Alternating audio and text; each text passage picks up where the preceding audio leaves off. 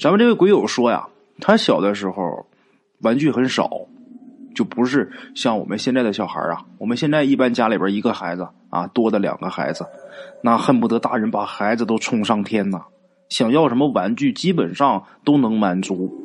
像咱们鬼友，他小的时候就不是，他那时候所有的玩具基本上都是自己造的，啊，自己做。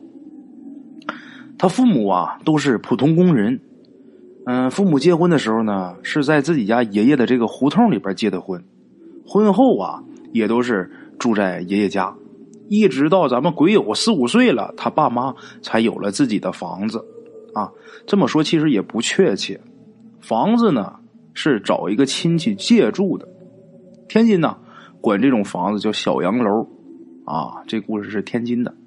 这种房子啊叫小洋楼，我们这边也这么叫啊。为什么叫小洋楼呢？是因为当年咱们天津是呃租界地嘛。这个租界地里边外国人就盖了很多这种小楼，二三层的这种呃木结构、砖结构。啊，这种小楼，当年盖的时候啊，呃，很精致。这么多年过去了呢，也就年久失修了。而且啊，当初盖楼的时候，人家一般这个一栋小楼里边就住一家人，最多就是有一些仆人。而现在呢，这个小楼啊，就分给好几个家庭来住，每个家庭又有自己的孩子，长大以后呢，又各自的开户啊。再有就是像咱们鬼友他爸妈这样亲戚来借住的。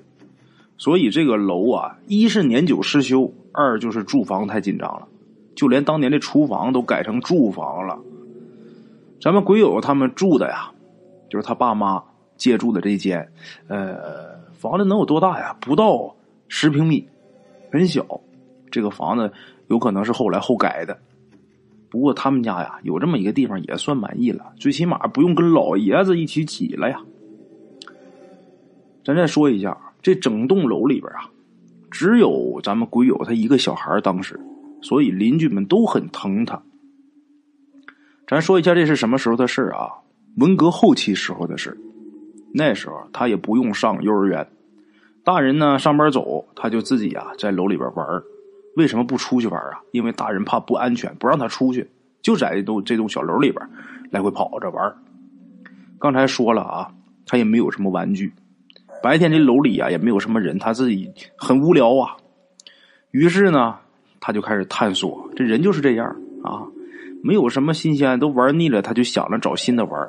自己呀开始探险啊，到处找。他就把这个楼里边边边角角的地方，他都给走到了啊，都给探索到了。头一天探险呢，他没有啥收获。可是等第二天探险的时候啊，他在一楼的楼梯那儿，不知道啊。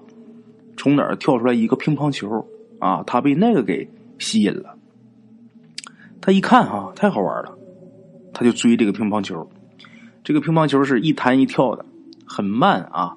他呢就一直追到二楼某个隐蔽的拐角，这个乒乓球才停下来。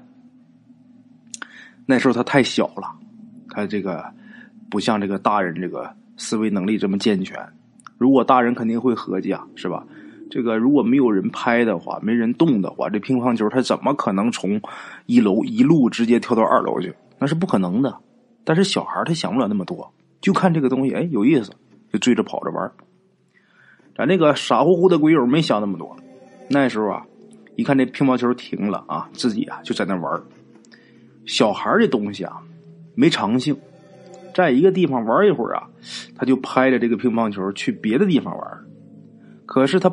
不管想去哪儿啊，就走出去两三米，这乒乓球自己肯定又跳回去，就这么来来回回，啊。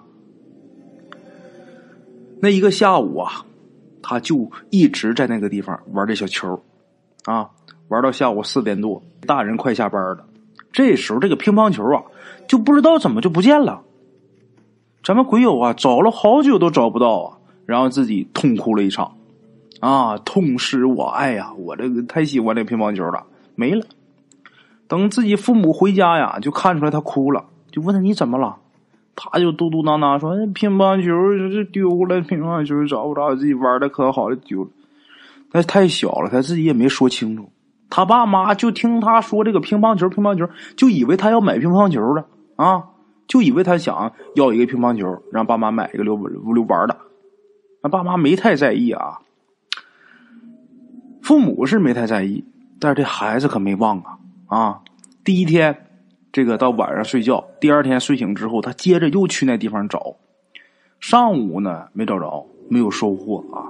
下午，这个乒乓球又忽然间出现了，因为这次啊，它本身就在二楼，这个乒乓球呢也就出现在二楼了，啊，还是那么自动的。跳到了那个拐角，他又在那儿啊玩了一下午，啊，依然是四点多钟，这个乒乓球还是不知道怎么就又消失了。这回咱们鬼友他有了昨天的经验啊，没哭。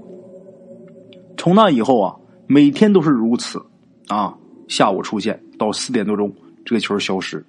这个小孩下午来玩，玩到四点多钟回家，就这样玩了十来天。他爸妈觉得有点不对劲儿，还没等自己看出哪儿不对劲儿呢啊？为什么？因为毕竟天天看这个孩子的这个身体啊和面部这个变化呀，不容易被看出来啊。有这么一天，他爷爷来看他，他爷一眼就看出来了，就说：“哎，这孩子怎么眼窝都塌下去了？眼窝都塌下去了，看着很憔悴呀啊！”一听这话呀，他父母也注意了一下。看完之后，就跟他爷爷说呀：“呃，可能是现在中午没人给他热饭，让他自己吃，他自己可能是没吃好啊。平时又不像在爷爷家这么有人照顾，呃，瘦了。”他爷爷说：“你他妈扯淡！这才几天没见着孩子，就能瘦成这样？”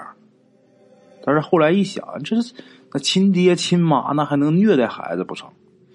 反正这爷爷呀也没整明白，就是心疼了半天呢。爷爷回家了。过了几天呢，啊，咱们鬼友很高兴，为什么呢？因为他们楼里又搬进来一家，这家呢也是某个原住户家的亲戚换房居住啊。那个原来住的这家换到那家去，那家又换过来了啊。这家呢有一小女孩那个时候很小，她倒没有这个呃谈恋爱的这个心思。不过来了一个同龄的小孩至少多一个玩伴呐啊！这个小孩这个东西啊，要是一个人玩是一个劲儿，有一个孩子那就是兴致高涨，很高兴，终于来一半啊！小孩嘛，很容易就玩到一起去了。新来的这家刚搬来第二天的下午，大人们都不在啊。咱们鬼友就跟那个小妹妹一起玩啊，到下午呢，他又很神秘的带着这个小妹妹上二楼，在这个小妹妹啊惊异加崇拜的这个眼光下，这个乒乓球又忽然间出现了，啊，他俩就很高兴的玩了一个下午。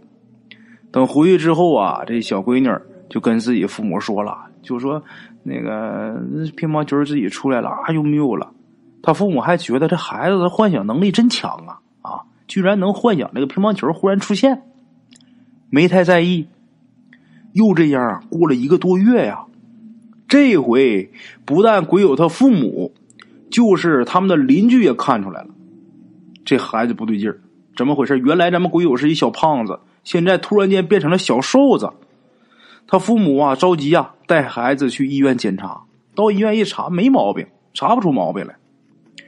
跟他一起玩那个小女孩啊，虽然这个身材没有什么变化，但是啊，比来的时候萎靡多了，精神很不好。小孩呢，这个东西他有自尊心啊，他满怀高兴的跟父母说什么的时候，这个父母不信，还取笑他们。人家这小孩啊，也不说了。这俩孩子跟父母说乒乓球如何如何，这两家父母都没太在意啊，都是那个态度，所以他们以后就没再提乒乓球这个事儿。现在这个孩子不正常了，这几个大人谁都没往这个乒乓球这事上想，啊，玩这东西对小孩来说很重要。这会儿两个孩子不管是精神还是身体啊，这时候都很差，但是这两个小孩还想着去跟那乒乓球玩去呢。大人们呢对他们是忧心忡忡，啊，鬼友呢他不在乎。这天呢。下午的时候，他妈请假在家看着他啊，带他睡午觉。他醒过来以后啊，就偷偷的爬下床。本来呀，他想去叫这个小妹妹一起玩这球呢，后来又一想，算了，这个小妹妹她妈妈今天也在家，得了，我别去了，别去吵她了。他自己呀，就跑去玩这乒乓球去了，玩的很高兴啊，不亦乐乎啊。没一会儿，他妈醒了啊，醒了，顺手一摸，儿子不见了啊，吓得一下就睁开眼睛了，然后出来找。很快就在二楼的那个拐角把他给找到了，啊，这会儿啊，他正坐在地上很开心，好像在拍着什么啊，但是虚空中他妈妈什么都没有看见，啊，他妈这一来呀，这乒乓球就不见了。咱们鬼友一抬头看见自己妈，有点害怕，但是还有点生气，最后啊，这个气盖过了害怕，就跟他妈妈吼：“你赔我乒乓球！”他妈不知道什么意思啊啊！听他说完整个过程之后啊，他妈脸都吓白了，赶紧是抱着他回家就锁上门。晚上等咱们鬼友他爸回来，他妈跟他爸一说，他爸还将信将疑呢。后来架不住他妈逼着呀啊，让他爸去这个小女孩家问问问这个小女孩是不是也看见乒乓球了。等他爸到那一问呐，果然啊。这个小女孩这些天也是一直在玩这个球啊，两家家长这时候麻爪了啊，在屋里边研究这个事情严重啊啊，咱们得商量商量怎么办啊？那商量孩子的事儿，他们就没背人这个聊的时候，这门也是开着的。这时候就有邻居啊，就听见了啊，听到以后啊，吓一跳。然后邻居过来搭茬，那个你们两个 聊孩子呢哈，呃，当不当的？我说一句，你们两个是新搬来的啊，你们两家可能对这个地方啊不是很了解。那那个刚才你们说呀，这小孩嘴里说的那个乒乓球出现的地方，那个拐角，那不是个好地方。啊，呃，怎么回事呢？我跟你们讲讲。以前呢，这个老住户都知道，那个所谓很隐蔽的那个拐角啊，那以前呢是一楼梯，啊，呃，你管它叫副楼梯也行。咱这楼啊，以前有俩楼梯。解放前，这房子是一个大资本家的，这家人呐是汉奸。等这个。抗战胜利以后啊，那大汉奸的女儿呢就跑朝鲜去了。后来呀，又偷渡到日本啊。这个咱就不提他了，咱就单说这汉奸。他呢目标大，走不了，自己也知道自己犯了滔天大罪，所以呀，自己索性上吊自杀。这个自杀的这个地方就是在这个楼梯上上的吊啊。后来来接收他这房子的人呐，就嫌晦气啊，才把那个楼梯间给封起来了。啊，哎呀，我就只能说这么多了。啊，现在这个社会环境、大环境，我也不用多说啊。剩下的，呃，你们自己想办法啊。会见。他这邻居啊，说完之后走了。啊。这两家家长啊，就不用他说也想到这有这个超自然的东西在作祟，啊！但是邻居这么一说，他就更肯定了，而且明确目标是谁，怎么回事了。那现在两个孩子这样，社会环境呢又不允许搞这个封建迷信活动，那怎么办呢？这两家家长啊，愁啊！后来也是啊，他们有这么一个邻居啊，是一老大爷，这老大爷啊。就给他们出主意，就说现在也不兴找这些个呃活神仙呐、半仙儿啥的，要么咱把它拆开看看吧。啊，这大爷一说呀，这楼里的这些住户也都说啊，行啊，好，那就拆开吧。啊，那个地方本来就是用木板封闭的，很容易就拆开了。拆开以后啊，这个楼梯间呢。可能是心理作用，也可能是常年不见阳光啊。总而言之，就那么多人在那儿啊，那么多成年人都觉得啊阴气森森的。这时候啊，几个青壮年男人呐，打着手电就进去了，进到这个被封闭的楼梯间里了。就在快到二楼的那节楼梯上啊，他们发现一个破了的乒乓球。啊！一看见这个破乒乓球出现在这个地方，大伙都吓得不轻。为什么？因为大家都知道啊，听说过当年那个大汉奸就是在这儿把这个绳子拴到这个木栏杆上上吊的，啊，就是这位置啊，把大伙吓坏了。这个找到这个乒乓球了，地方也对啊，这个故事背景也有。这个乒乓球也在，那么就确定了是谁的鬼魂在作祟了。那接下来得讲了怎么驱鬼。当然那个时代啊不允许啊，那怎么办呢？最后啊，把这乒乓球捡起来之后啊，拿出去，拿出去啊，就有一老人就说呀：“哎呀，给烧了吧！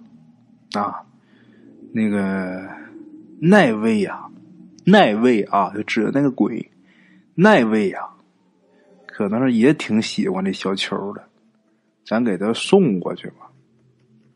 就这么的，在院子里边就把这乒乓球给烧了。啊，还别说，把这球烧完以后啊，还真就没事了。两个孩子也逐渐的啊恢复了，不管是精神还是身体。啊，好了啊，各位老铁们。故事中呢，这个眼眶都塌下去的那个小男孩，就是今天给咱们提供故事的这位听众啊，听众大哥。